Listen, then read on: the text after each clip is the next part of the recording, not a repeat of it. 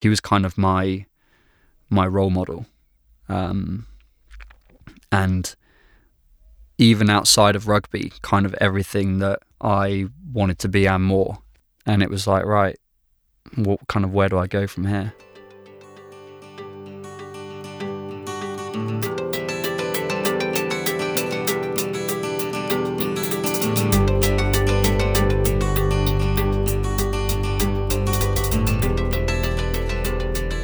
Everyone, my name is Angharad George Carey, and you're listening to Daddy Issues, a podcast dedicated to confronting fatherlessness, but more specifically, fatherlessness in successful people. I want this podcast to prove that regardless of whatever daddy issues you may possess, you can achieve anything you put your mind to. Fatherlessness affects so very many of us, and so it's time to start listening to each other's stories and opening up this topic as one that needs to be recognised, heard, and confronted.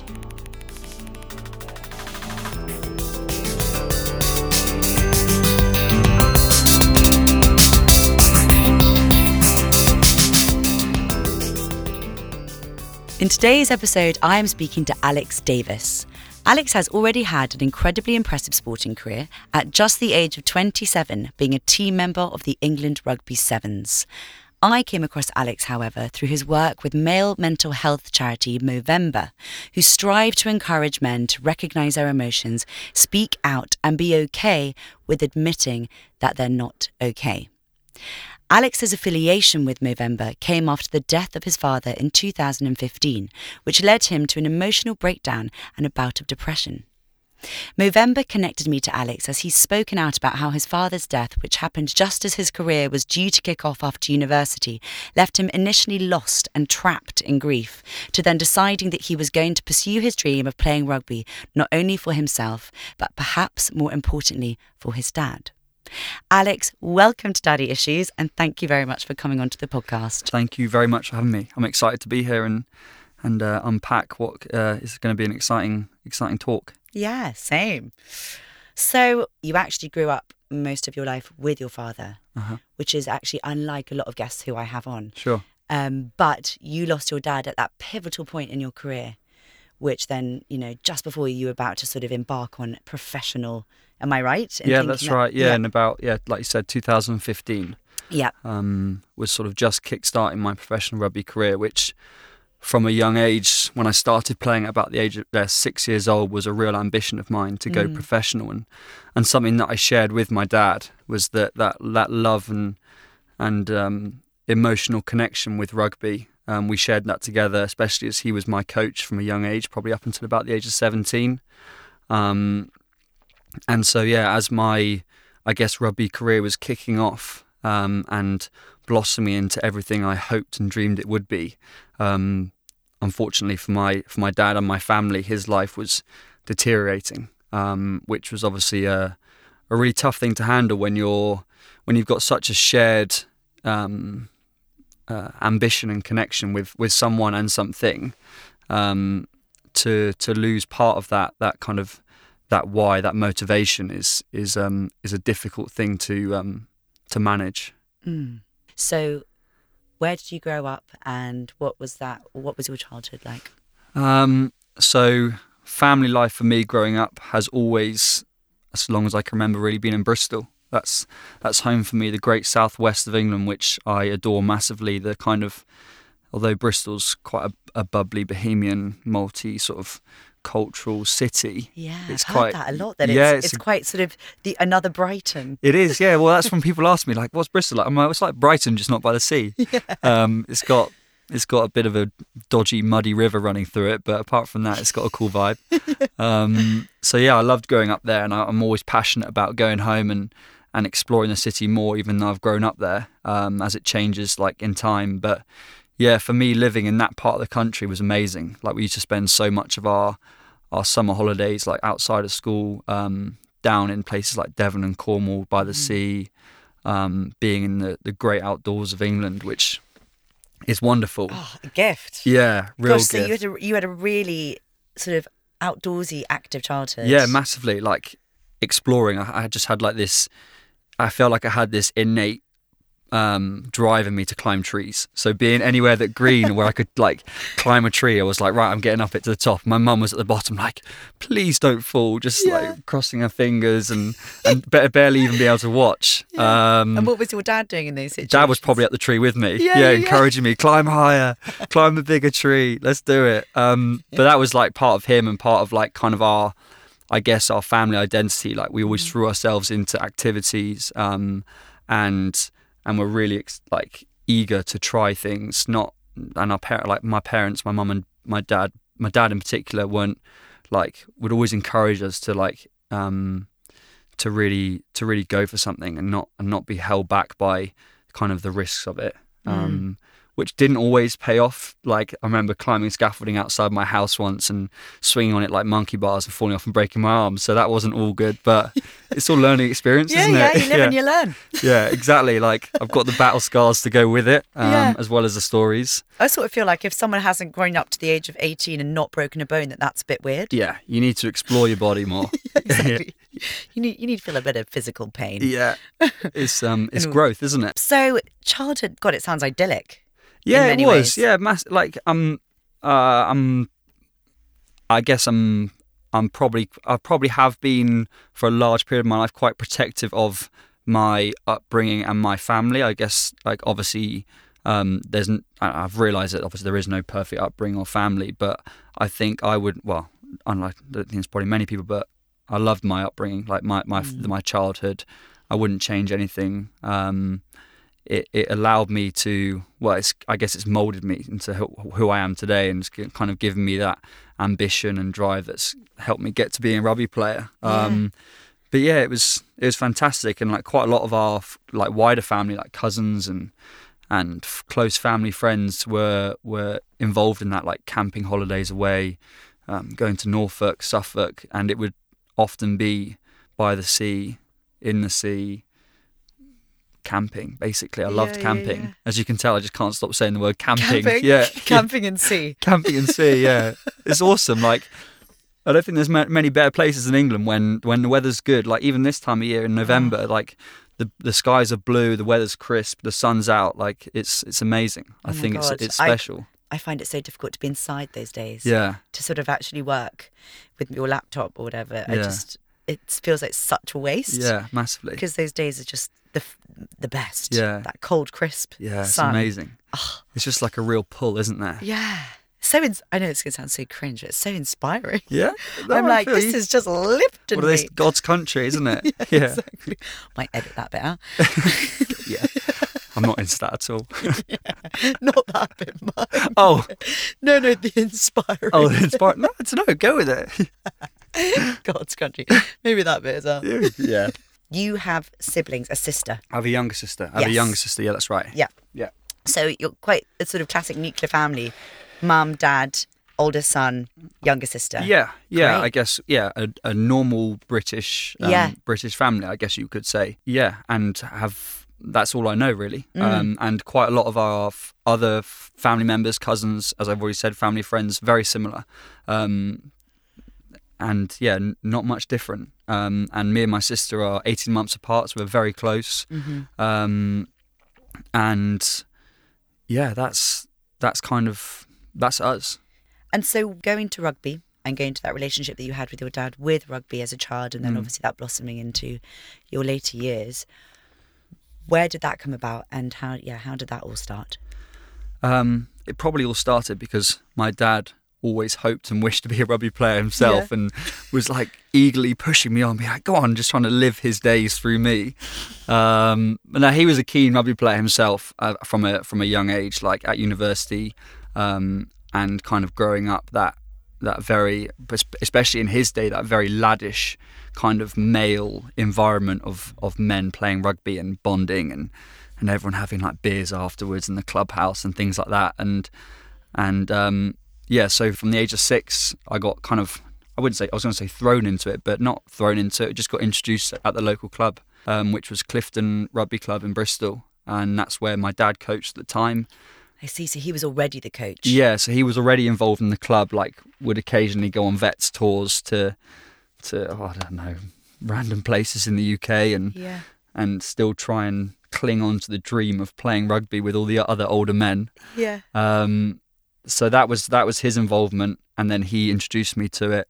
Uh, like I say, at the age of six, to to kind of kickstart. And at that age, obviously, it's just it's just you're just playing for the love of it, the fun of Mm. it, and you're you're getting involved. You're making connections with other guys your age um, who you don't go to school with. hmm So it's a great place to meet new people, friends. mhm. Um, and yeah, literally from there, it just kind of fell in love with it. I just thought it was brilliant. Yeah. Um, Do you think a part of that love was also how much your dad loved it Y- and how much he loved you doing it? yeah, definitely. Yeah, I, I can't say it was all me. Like, obviously, I could see the the thrill and the enjoyment he got out of seeing me enjoying myself on the pitch um, Mhm. and to be able to express myself. And um, obviously, the rugby field is a great is a great arena for for young boys to kind of just go, well, young boys and women nowadays, just to go wild and just kind of, um, to a certain extent, like, express themselves. Um, and so, yeah, my dad definitely was.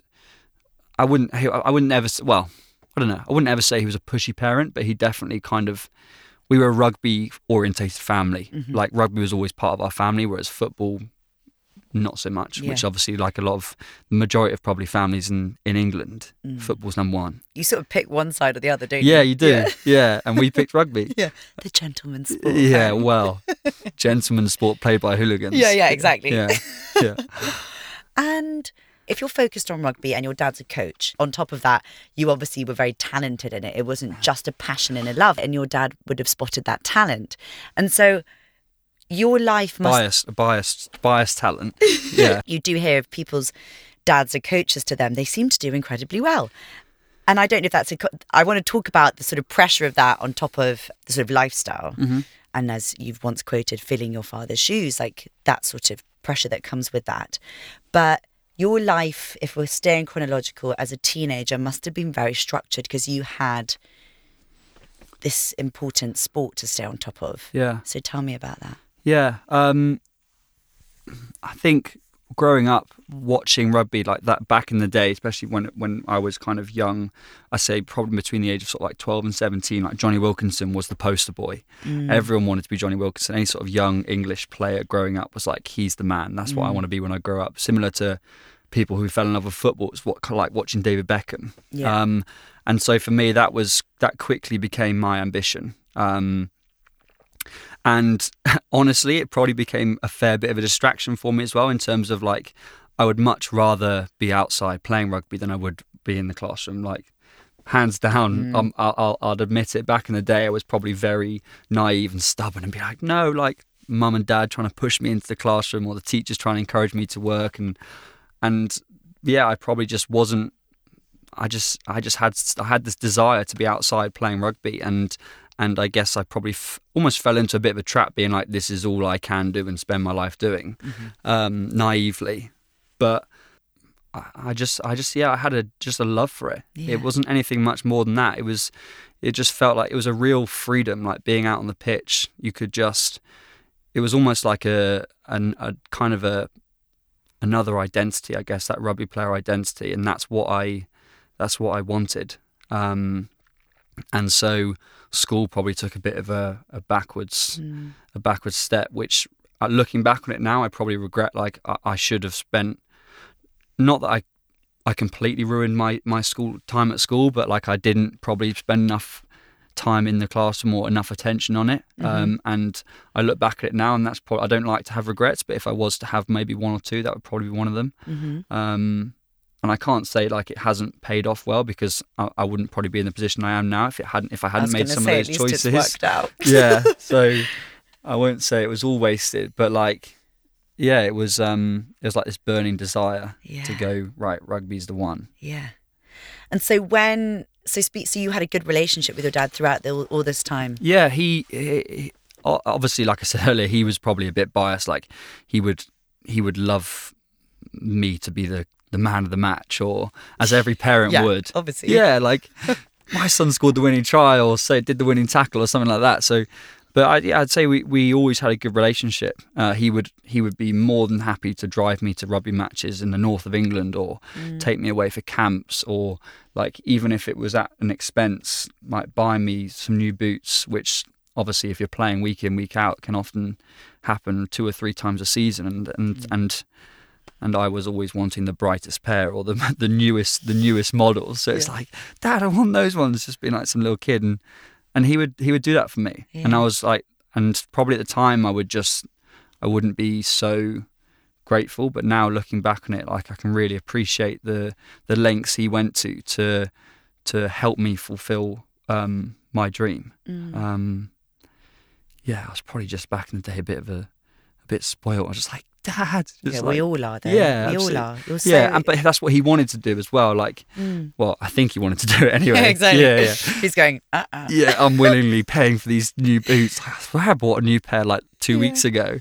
I lost them. Was your mum involved with the sort, sort of sporting thing, or was it very much the father and son um, sort of uh, unit there? Probably more, mostly father and son. Yeah, like that Mm. kind of that early Sunday morning trip to the rugby club. Um, Mum would uh, occasionally be, be found on the sidelines, like especially in, in the cold winter months. Yeah, freezing. Like probably a little bit miserable. Didn't want to be there, but like cheering on through gritted teeth. yeah, yeah. Um, That'll be me. yeah. one day. Yeah, we've all everyone's got to do it. It's part of the it's part of the role, isn't it? Yeah.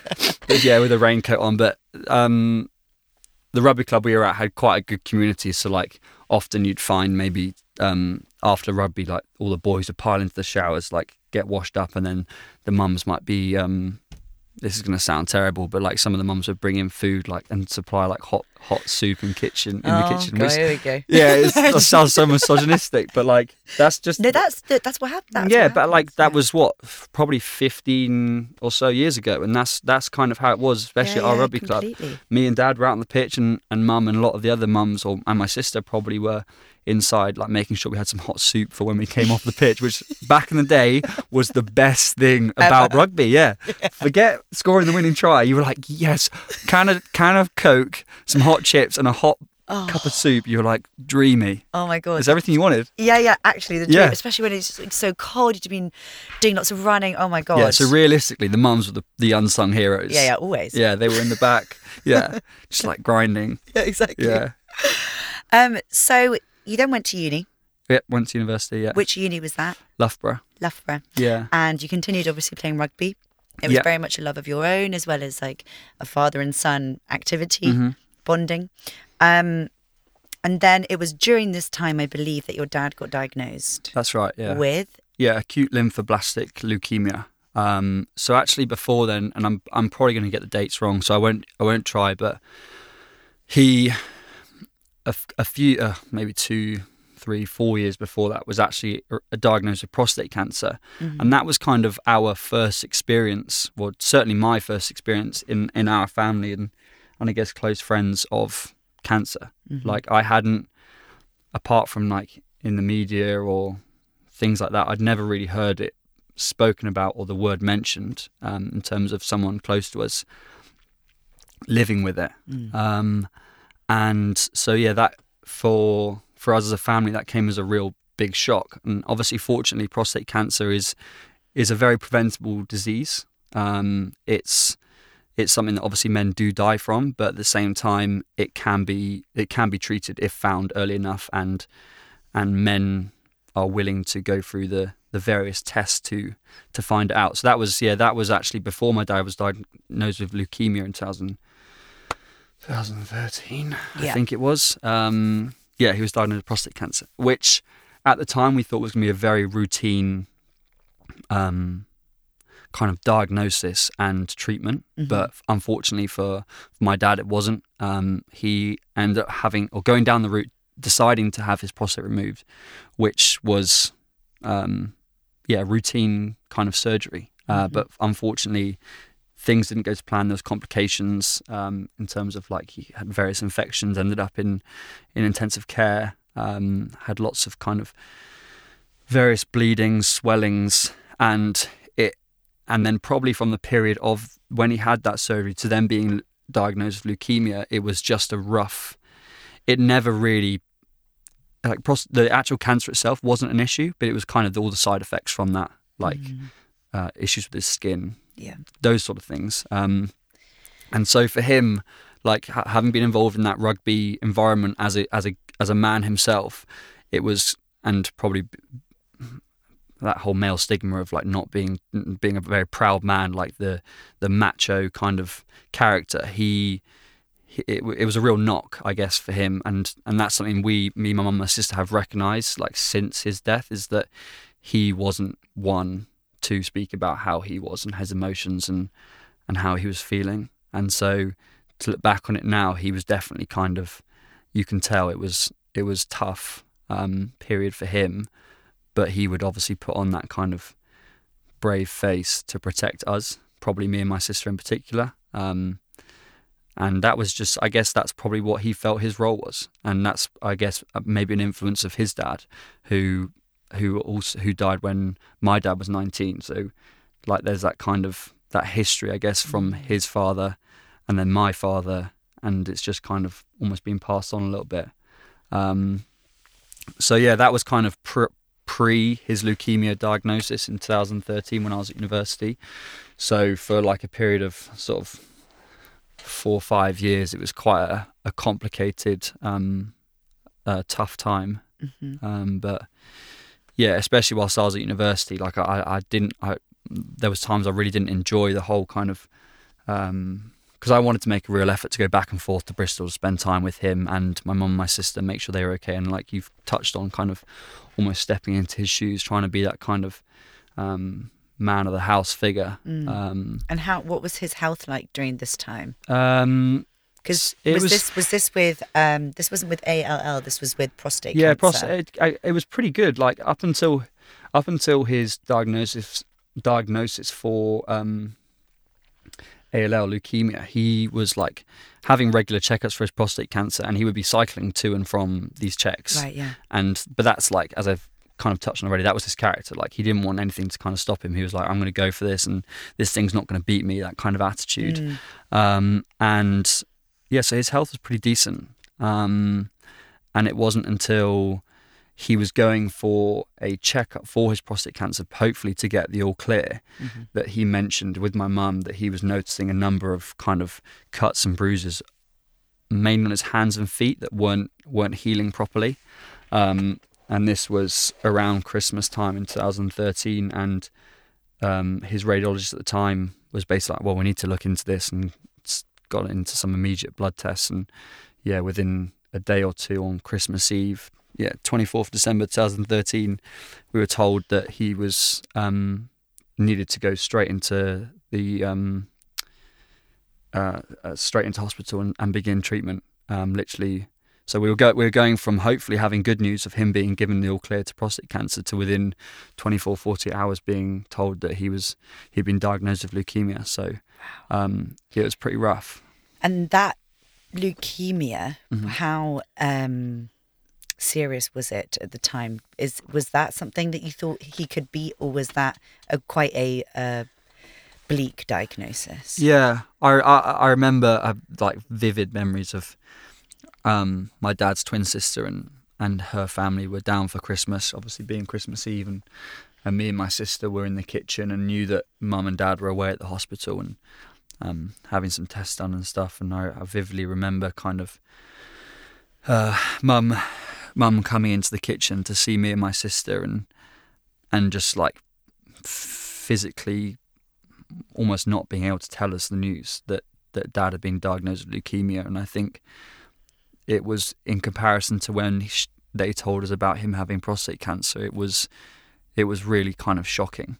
Um, and I think probably the age of me and my sister we felt it a bit more. Like we were more grown like, I don't know how old I was probably like early 20s. Yeah, it would have been early 20s if I was at university. And so I guess we were more in touch and had a better understanding of the the um, the possibilities of the of yeah, cancer, the reality of it. yeah, it. exactly. Um, and so seeing like seeing the real emotion on my mum's face and her almost being like not being able to like hold her weight right, yeah. um, was yeah well it's just damaging and something that like i say is just vivid memories that mm-hmm. it's almost something that i won't ever forget yeah. um absolutely traumatic moment yeah, yeah, yeah massively and unfortunately we had my dad's my dad's sister and her family there which obviously they swept us up straight away and we went down to hospital immediately and and spent Christmas Eve and Christmas Day with with Dad, which was like very very different. But like he was chirpy. Like obviously he'd just been given he'd been given this diagnosis, but f- like it wasn't it wasn't a diagnosis that like you've got X amount of time to live. Like it wasn't terminal there and then. It was we can we can treat this. We're going to do everything we can to try and treat this Yeah. and we spent Christmas Day in hospital, which is unique. But like, we got we got like stupid Christmas masks and Yeah, like yeah. stockings and and all crowded around him whilst he he began his chemotherapy and Everyone putting on a brave face. yeah, exactly. Mhm. Like, and at the time we were just like, right, this is as as shocking and and hard as this is. Like, we're just gonna we're gonna go for it. Like, we're Yeah. not gonna let this stop us enjoying our Christmas and. Yeah. And in particular, that's what Dad wanted. He was like, "Look, I'm going to be in hospital. I'm fine here. Mm. Go home, try and have a nice time." Um, He and we- sounds like someone that he definitely wouldn't want anyone feeling sort of bad about the situation. no, yeah, Definitely not. He wants to take on all the burden himself. yeah, massively. Which, wrongly or rightly, Mm. Um, but yeah, that was the kind of person he was, and I think probably a lot of parents actually. yeah, I think so. I think. I mean, I think well. even if if I was. If I was to be di- diagnosed with something like that, I would probably be exactly the same. I wouldn't want Yeah. like if, if my dad was alive, I would have been the same as much as they would have wanted to to look after me and make sure I was okay. But look, You do you. yeah, like I'm all right. Leave me. Yeah, like we would like yeah. So Yeah. it was um, and so yeah, I can't. I, I don't know for how long he went through chemotherapy and and and various other forms of drugs and stuff, but um. Again, like his prostate cancer, his health was generally pretty good. Like throughout the period, he was he would cycle to and from hospital to have his drugs and bloods and all things like that. And Mm. and I think for us, we kind of thought, well, this is this is pretty good. Yeah. Like this might be all right. Um, and then he was told, again, I don't know the dates, but he was told kind of right. Um, uh, the cancer, or you're in recession, which obviously great news. And then I remember um, being in Cambridge in, in a pub, and I sent him a photo of a pint and a packet of crisps because that's like just we'd share a pint and a packet of crisps, me and him, and and I got immediately got a phone call back. And you know when you get a phone call and just like something inside you just tells you that it's not good news Mm-hmm. because I wouldn't expect him to, to ring me off a pint and a packet of crisps, although he might have just been very excited at the thought of it. but he, Cheese um, and onion flavour. yeah, Quick. yeah. what pint you doing? That's drinking? actually my least favourite flavour. I don't know why I said that. yeah. Dodgy choice. really bad choice. um, and yeah, I just had this gut instinct that this was not a good phone call. So I picked it up, went outside, and that was when he told me that he'd been back down to hospital. I think for maybe a re- I can't remember. whether There's just a regular checkup or a particular checkup, and unfortunately, the the cancer had come back, and it was it was largely more aggressive than it had been last time, and and I think I can't remember whether it was then or not long after, but we were told that it was um it was terminal. Yeah. Wow. So you heard it was terminal. That's very phone call. Uh, I think so. From what I can remember, I mean that kind of whole period. It's all a bit in a haze. Yeah, like I, I know sometimes me, my mum, and my sister will try and sit down and unpack things and and put bits together and and we've all probably got different stories because we're all in like our own little kind of our minds just buzzing all over the place and you can't focus on one thing and you're trying to take inf- information from doctors whilst also speaking to friends and family and yeah we've almost got different interpretations of what was happening at that time Mm. but I feel like it was around, yeah, if not on the day when Dad told me over the phone that evening, because I was like, right, I'm going, I'm leaving, I'm going straight to Bristol and seeing them. Do you remember how you felt? The immediate emotion, like rather than what then came, obviously, which is sort of coping mechanisms and stuff Mm. like that. But do you remember that immediate feeling? Yeah, it was that that real pit of your stomach, sickening feeling, Yeah. um, and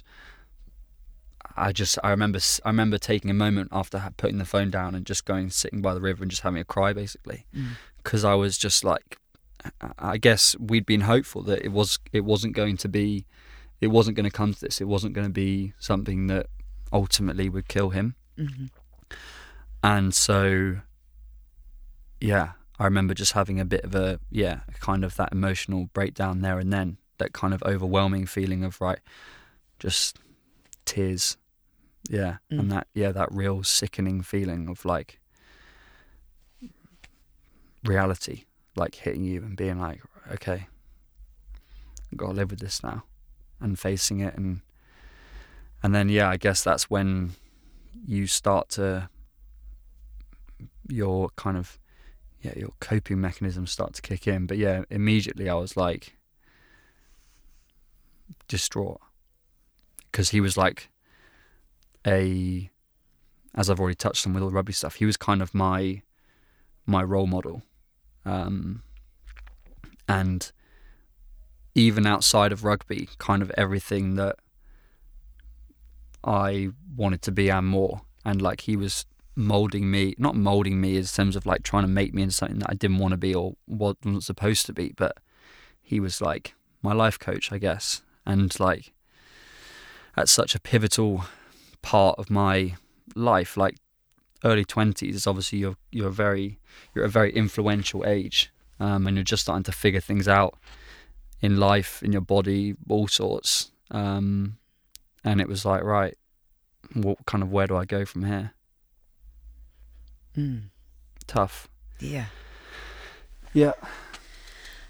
And But I was like fortunate that like we've got an amazing kind of family network as obviously a lot of people do and and so that origin that second diagnosis of kind of the terminal it was like people just fell on us and kind of just there was just like this out this outlay of just love and support and help which obviously is is well appreciated at, that, at those kind of times yeah.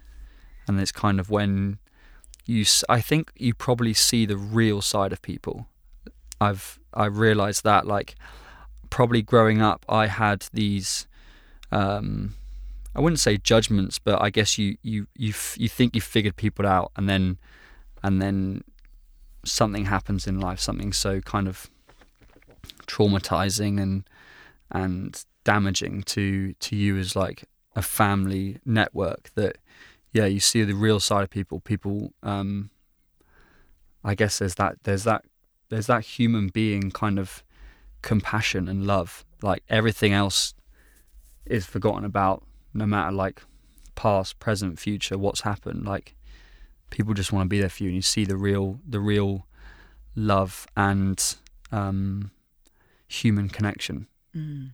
because I think there's that, um, especially for people that have experienced it. There's that empathy, Yeah. um, It's which ac- which I didn't, which I hadn't felt before. yeah. It's Yeah. actually in in those very dark times, a lot of good can come from and things exactly like this, where that human connection is shown and is felt, and people come together, Yeah, and it is that is something beautiful that can come out of something incredibly dark. yeah, totally. So going on to so your dad then lost his battle. Yes, So watching him decline and obviously him being this very outdoorsy, very active, um, sort of manly in Yeah. you know, the idea that we have as manly man. yeah. What was that like? Um, it was a real, like a real adjustment, because he was obviously still there in the flesh, in as the as a he was still there as my dad. He was physically there, but yeah, he was just deteriorating rapidly. Because I think it was like a, it was pretty much from being told he was terminal. Was like a week later that he died Mm. um, and uh, every time, like each time, Oh I- gosh, sorry, I've just caught up with what you said. When he said it was it was what you had one week. something like that. It was roughly about a week. Yeah, Oh my god. yeah. So it was really fast. That's almost like a freak accident. Um, yeah, trauma. yeah, Yeah. totally. Um, and a lot of this time he spent in isolation because of risk of infection and all sorts of things like that. So he, um, I, I obviously I don't know because unfortunately we probably wrongly as a family didn't ask enough questions, but also he didn't speak enough himself. But I imagine, like from spending a lot of time in that room with him in his isolation room, it was probably a very lonely place. Mhm. Um, but yeah, to see him deteriorate like that, I mean, it might a long a lot of the time on the rugby field when we were growing up, my dad would always get complimented on the size of his calves. Like my dad was known for having massive calves, and, and unfortunately, I've been lucky enough to inherit them, and so I get, oh, you've got Nick Davis's calves and things like this. So we share that physical attribute, but like, so like things like that where like real kind of physical features of my dad like would just disappear. Like by the time he he ended up dying, like he was he was kind of just like he just wasted away. Like um because he wasn't able he didn't have an appetite so he didn't want to eat mm-hmm. and obviously like he was he was going through some very um, physically taxing treatment like the chemotherapy would obviously make him sick he'd be on like copious amounts of steroids to try and keep certain levels up or down um, and they would mess with his weight um, and also mess with like I remember for for maybe for the last 40 hours of his life he was kind of pretty much like in an induced coma. Like the, obviously, we we knew it was just a matter of time and waiting, and it, it, we would be we would we would we actually sat with we sat with him in the hospital room for 24 40 hours pretty much and well yeah for the whole period mm. um, and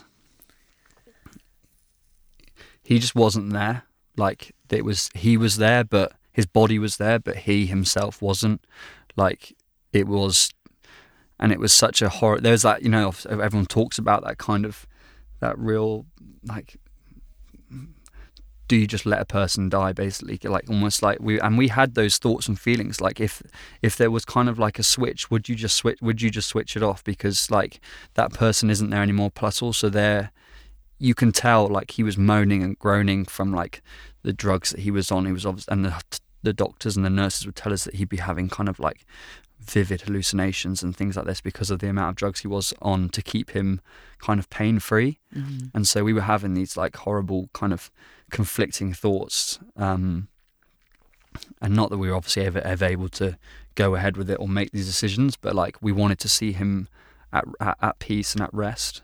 Um, and that was just, yeah, that was horrible. Yeah. Like I remember literally, and it was quite funny. People told us that sometimes people will often pass away or die when um, when almost a loved one isn't there. Like some somehow there's this subconscious knowing that that person's not in the room. I've heard that a lot. Yeah, and yeah. it was weird, and we.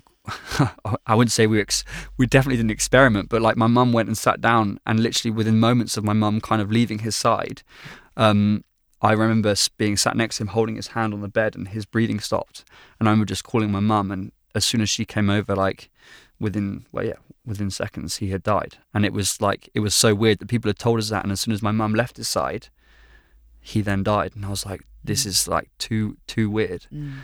but seeing like his physical being um like just be empty and and yeah in in the end die was just like i wouldn't wish it on my worst enemy like it, mm. it shouldn't be anything that anyone should have to experience. Obviously, it is a part of life, but it's it's horrible. Mm.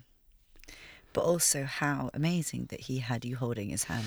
Yeah, that did happen. Yeah, I know, and that's what I remember someone telling me for because I found it quite a harrowing experience. That fact that I was like so close to him at his time of death, like almost as much as I would obviously have wanted to be there if I hadn't been there.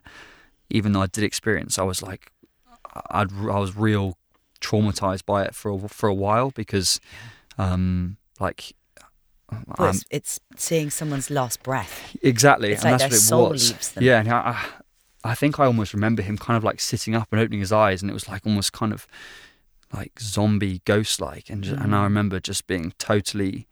Um, taken over by that for a long period of time and like not being able to sleep and that's all that was on my mind mm. and just not being able to to rid of those thoughts so going to that, um, I'd love to talk about now because um, we don't annoyingly have too long. So I'd love to talk. Sorry. No, no, no. It's amazing. So you then obviously had a bit of a moment where you are grieving big time. This is like a sudden death, and yeah. um, as much as your dad had cancer, this was a shock. And then at the same time, you're back to you have to try and carry on your life as a rugby player. And that is a lot of focus. It's incredibly competitive. Mm. and it's also the dream that your father had as well as obviously for yourself. And on top of that your mother and your sister are grieving. And there's that responsibility that you feel perhaps as the oldest son yeah. um, which again i'm stereotyping but i think that is a real thing. Yeah absolutely. Um, and So t- tell me if you can some sort of summary over how that then led. So your mental health deteriorating, affecting your rugby, coming, deciding actually I'm going to do this for both my father and I, and then of course I would love to speak about your work with Movember and Yeah. how that's led us together. Sure.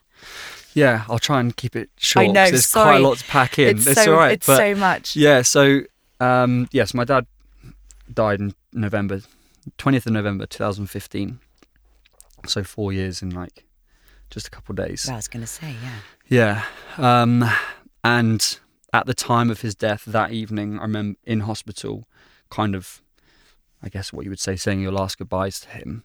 I, I made a promise to myself and to him. I was like, I'm going to go to the Olympics. Like, I'm going to, I'm going to be an Olympian, because in 2016, rugby sevens was making its debut at the Olympics, and and obviously that's like the global kind of pinnacle of sport. So I was like, right, I'm gonna, I'm gonna, I promised to myself and to you, Dad, that I'm gonna go to the Olympics, and and so then that obviously kick-started a bit of a roller coaster period of time for me. Had to go back into training, um, which was obviously a great thing because it gave me a distraction and a motivation, but also I was like.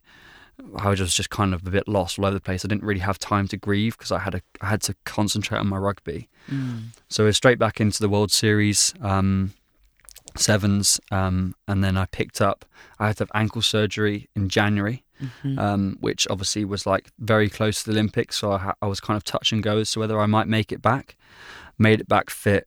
Um, was fortunate enough to be selected for Team GB to go to Rio um, to play for Great Britain in the rugby sevens, and obviously having told myself and my dad that I was going to do that was monumental for me and, and my mum and my sister.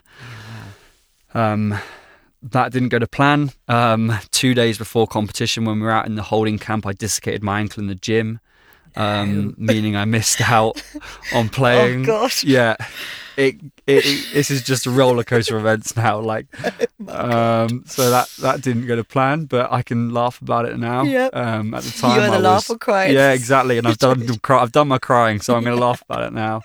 Um, yeah, that was.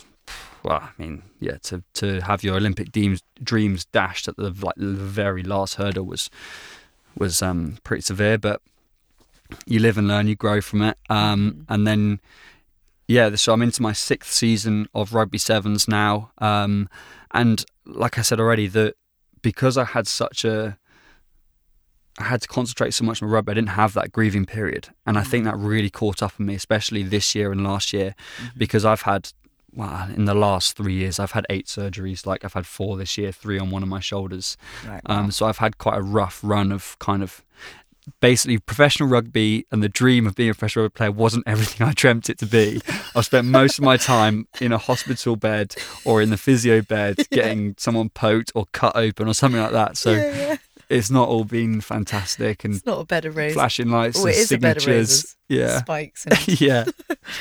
Um, and all it took was basically I've done a lot of work with our team psychologist, a woman called Katie Warren. For a long period of time, probably I had fallen into the trap of similar characteristics to my dad. Obviously, picked up his behaviours and things like that, and so um, speaking about my grief and my emotions didn't come naturally to me. Um, alongside that, being a rugby player, where you have to be kind of well, you don't have to be, but obviously the stigma around it is to be rough, tough, ready for kind of any sort of challenge, take it on.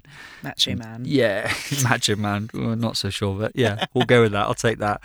Um, and uh, yeah, so Katie was has been fantastic, and I'm so grateful to have had her support for the last three, four, five years. Basically, she's been on the the whole journey with me through my sevens career and kind of with Dad, Mm. and I wouldn't, I can't kind of, you can't underestimate the power of speaking to someone about it because, um, and she really had to chip away at me, like worked really hard because I was I was very stubborn to it, and and she could tell, and and and she's told me since kind of my emotional breakdown that she could see it coming, but she obviously didn't want to make me have it. She wanted me for it to come naturally, and all it took was one day we were just having a catch up, which we often had week, fortnightly, and it would just be her asking how things were, and that's all it was. It literally took her.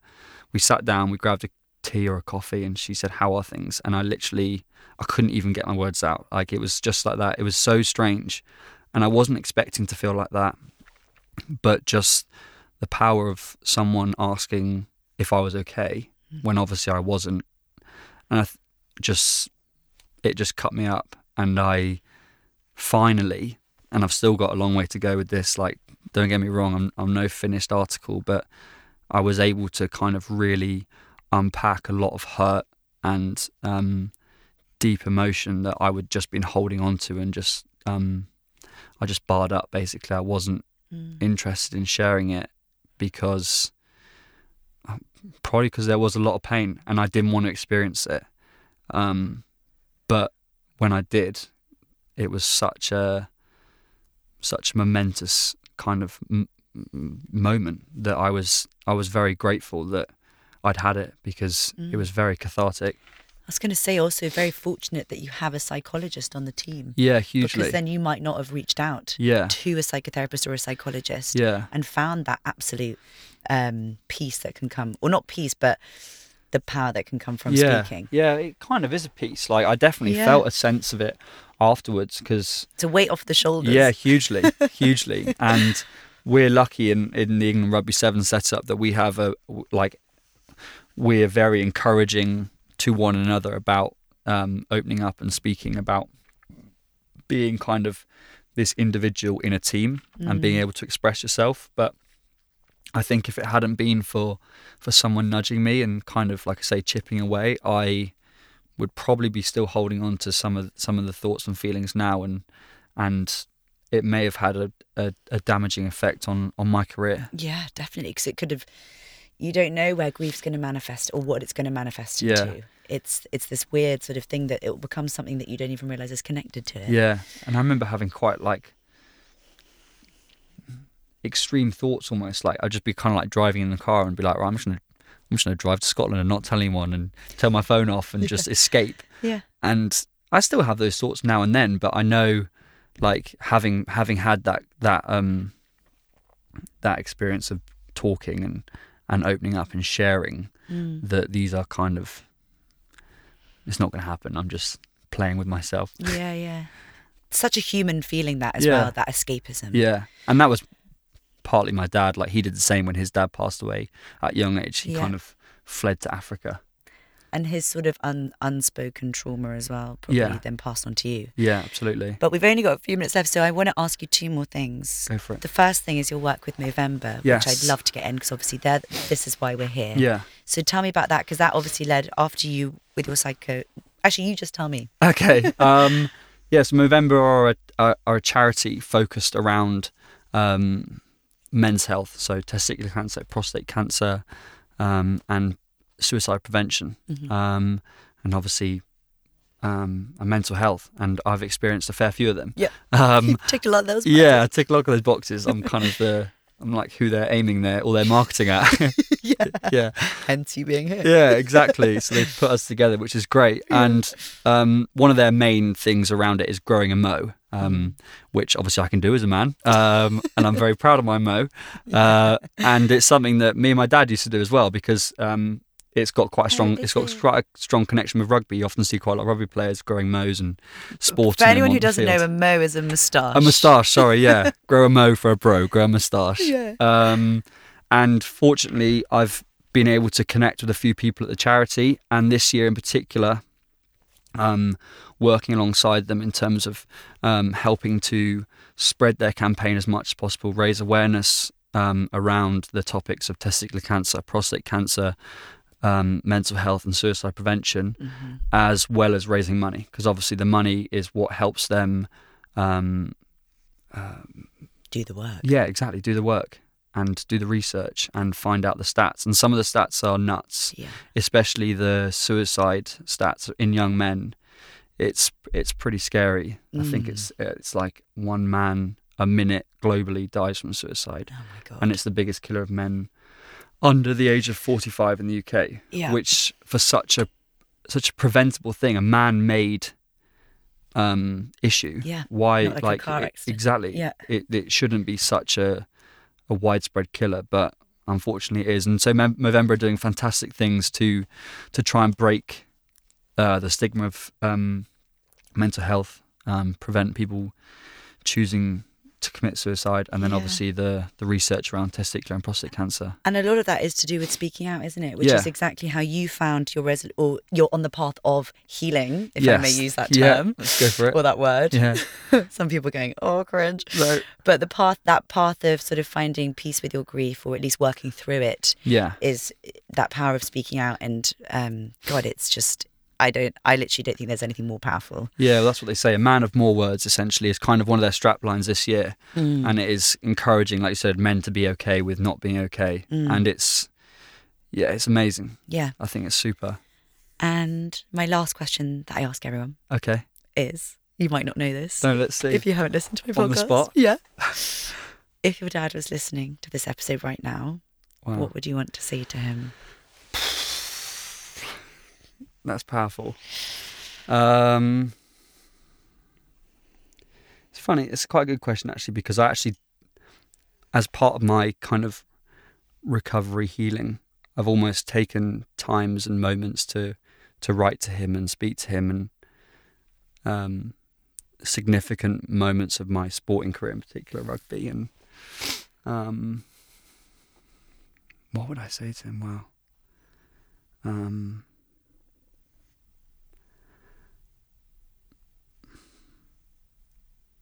I guess. We had a we had a an amazing connection, but we probably didn't share an emotional connection enough.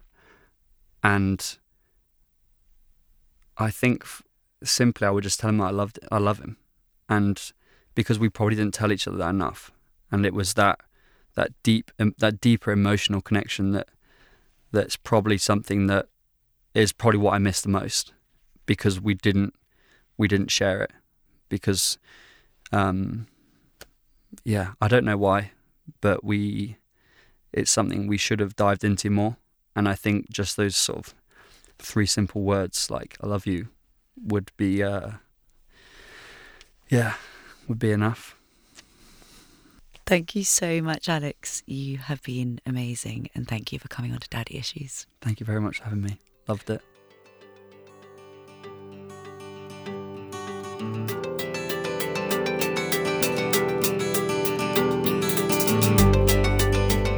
Thank you so much for listening to my episode with Alex Davis. His episode was so hugely moving because it touches on something I don't think we've touched so much on in Daddy Issues, and it's that father and son relationship where you can be influenced so strongly by how your father's also been influenced in his life. This idea of being a man or this idea of being manly. It was amazing having him on and being so incredibly vulnerable and honest about his experience, which is actually still so incredibly new. But also for him to bring in that insight that I think a lot of guys probably experience in their life as well. And the absolute benefit that he's experienced having come from an upbringing of, you know, not necessarily connecting with his emotions, to then connecting with those emotions and finding such freedom in it. So thank you so much for listening. If you like Daddy Issues podcast, I would be so grateful if you could rate, review, and subscribe to us on iTunes or Spotify, as it helps other people find us and get Daddy Issues to as many eyes and ears as possible. You can find the links to these on www.thedaddyissuespodcast.com. A special thanks goes out to Warren at Walgie Productions, who is the master of both sound and music. Ben and Aaron at Interface, who have made my website and do all the graphic design. And thank you guys for listening. I love hearing your thoughts, so don't hesitate to get in touch. If there's anything at all that's affected or resonated with you and you'd like to get some support or follow up on anything that's been said, previous guest and psychotherapist Julia Samuel has an incredible website www.griefworks.co.uk. Once again, thank you so much, and I hope you enjoyed the episode.